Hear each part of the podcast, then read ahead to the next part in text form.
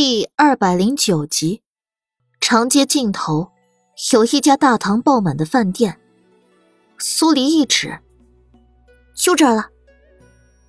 兴奋的走进去，这才发现大堂里的那些食客，压根儿就不是来吃饭的，而是围坐在一个台子四周，喝着小酒，议论着一个叫桑桑的唱曲歌女，似乎都在等着她出台。小二认出了苏黎的脸，自然也就知道站在他身边的莫连锦是谁，当即揣着十二分小心。再加十二分激动，哆嗦着嗓音开口道：“小的恭迎战王爷、战王妃来小店，雅座请。还有半个小时，桑桑姑娘就会上台唱曲，一定不辱了两位贵人的期待。”阿伟，搞错了吧？他就只是单纯想来找家好吃的饭店吃饭，可不是来看什么桑桑姑娘的。小店的火滚烧，那可是广永县的一大绝味。请战王爷、战王妃随小的上雅座。小二的后话，让苏黎打住了想转身走人的念头。火滚烧是啥玩意儿？他连听都不曾听过，自然想尝个鲜。看了眼莫连锦，那就这儿吧。他喜欢，他自然也会没节操的跟着喜欢。雅座在二楼，隔着一个帘子。正面对着歌女唱曲的台子，视野超好，环境也雅致。小二连菜都没让苏黎、莫连锦点，直接蹭蹭的下了楼，替他们安排去了。送茶水上来的，变成了精明能干的掌柜。小的拜见战王爷、战王妃，二位贵人能来小店，简直是让小店蓬荜生辉。今日的膳食。小的会将广永县有名的吃食准备好送上来。如若二位贵人还需要其他的，尽管吩咐小的。莫连锦眉心一动，苏黎知道他这是不想给百姓添麻烦，当即取了一锭银子出来，递给掌柜。我们这次出行是视察民情，不是要给你们添麻烦，你们该做什么便做什么，否则。我们只能回县衙去用饭了。这掌柜哪敢让两个贵人离开？犹豫了一下后，把银子接了过来。多谢二位贵人体恤，小的明白了，这便下去，不打扰二位贵人用膳的兴致。去吧。苏黎朝他笑笑，等他下了楼后，才扯扯莫连锦的衣服。怎么样？我做的就是你所想的吧？做的不错，有赏。莫连锦黑眸带笑，无比宠溺。反正饭菜也没送上来，苏黎无视一起落座的繁星几人，托腮盯着莫连锦。那你要赏我什么？一两银子。苏黎忍不住翻白眼。我验尸的出场费也不止这一点了吧？外加一个我。莫连锦把后话补齐。苏黎笑眯了眼，眉眼弯弯，唇角上勾，忽略掉那黑乎乎的半张脸，说不出的明媚动人。哼，这还差不多。旁边的繁星三人听着这傻乎乎的对话。酸得只想捂耳朵。那个生人勿近、铁血冷硬的五王爷，那个说一不二、眼里只有案子的四小姐，怕是一去不复返了。没一会儿，掌柜亲自领着小二上来传菜。苏黎也终于见识到了火滚烧是什么，跟烤肉有点类似。只是酱料不同而已，色香味俱全，亏得没走，不然就得错过了。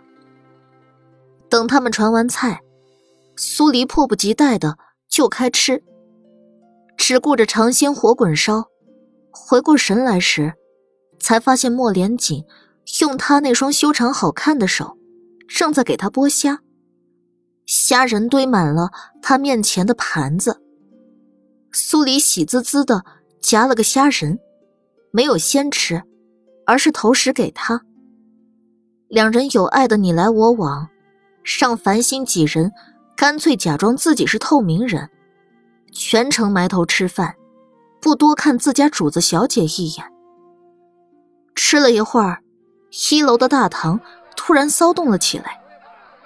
苏黎闻声看过去，不知道什么时候，空着的台子中间站了个身穿白衣的姑娘，长发及腰，眸眼垂着，一种我见犹怜的楚楚可怜从她眉间散出，一眼就能轻而易举的让男人为她沦陷。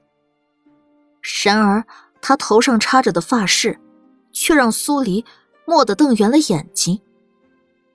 苏黎正想要提醒莫连锦看那姑娘的发饰，那姑娘却忽然抬头，朝他浅浅一笑。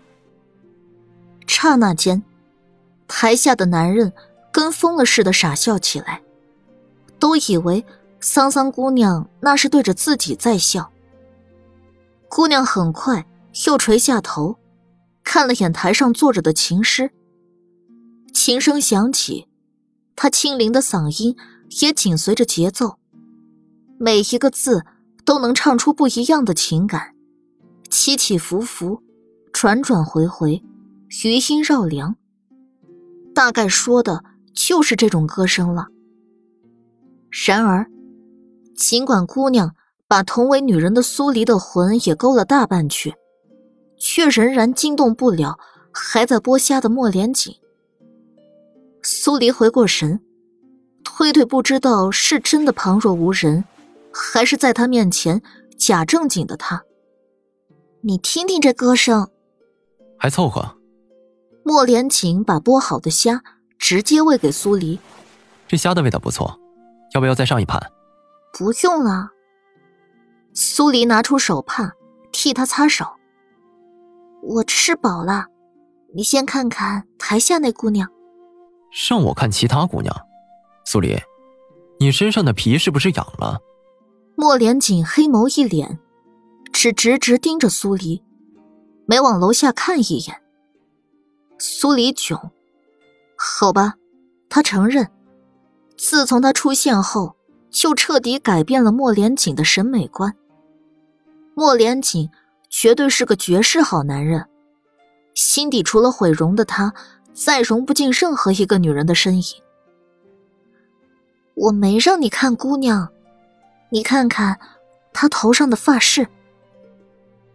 苏黎提醒他一句。莫连锦闻言，这才面无表情的看过去。当他看到那发饰上属于巫族的图腾后，身上冷冽的气息顿时疯狂的向四处漫开。苏黎抓住他的手：“你先别急，我总觉得这姑娘会主动来找我。”他因为刚才的那一笑，倾城之姿中还藏着一抹深切的期待，明显是冲着自己来的。莫连锦蹙了下眉，收回视线，没问为什么。就像预料中的那样，姑娘唱完曲后。径直往楼上来了。到了饭桌前，把头上的发饰摘下来，捧在掌心，没看莫连锦，眼睛只盯着苏黎。王妃娘娘，我想与你私下说几句话，可好？苏黎近距离仔细盯着他掌心的发饰看，的确，就是巫族的图腾，只是。他为什么知道自己跟巫族有关？我以为王妃娘娘会知道，我并没有恶意。桑桑还是那副我见犹怜的模样，却比苏浅烟的那种柔弱要更招人喜欢。大概是因为他那双水汪汪的眼睛太无辜，从里面压根看不到一丁点别有用心。苏黎刚要回话，却被莫连锦制止：“不可。”苏黎对上他担忧的眸光，凑近他耳侧，压低了声音：“我们一直都在寻找巫族，这姑娘出现的恰是时候。你放心，我会护好自己的。”不可。还是这两个字，在巫族的消息与他之间，他选择的是他。别忘了我随身带着的那些毒药。没人能伤我。苏黎拍拍他的手，坚持自己的意见。莫连锦薄唇一抿，无奈，只能由着苏黎。苏黎起身看向桑桑：“你想跟我去哪儿私聊？我就住在饭馆的后院，还请王妃娘娘随我走一趟。”桑桑虽然看似娇柔。言语却大大方方。好，苏黎又看了眼莫连锦，朝他点点头，然后才随桑桑一起下楼，往饭馆的后院走去。一路上，桑桑没再多说一个字，只是在前面引着路，直到他推开一个小屋的房门，做了个请的姿势。干娘已经在里面等着王妃娘娘了，请王妃娘娘进去。不是你要见我？苏黎站停在门槛处，桑桑嫣然一笑：“ 不是，这发饰是干娘的，要见王妃娘娘的，自然也是她。我就在这儿等着，王妃娘娘若有何吩咐，尽管叫我。”苏黎抿了下唇，已经走到了这里，再让他折回去是不可能的了。不管里面有什么，他都只能冒险一进。打定主意，淡然的走了进去。桑桑把房门拉上，屋子不算大，但很温馨。一个妇人躺在床榻上，脸色苍白，双眼无神。一副病殃殃的样子。听到声响，妇人跟苏黎隔空对视，一笑，强撑着坐了起来。不能下床拜见圣女，实在是我的不对。苏黎一怔：“你叫我圣女？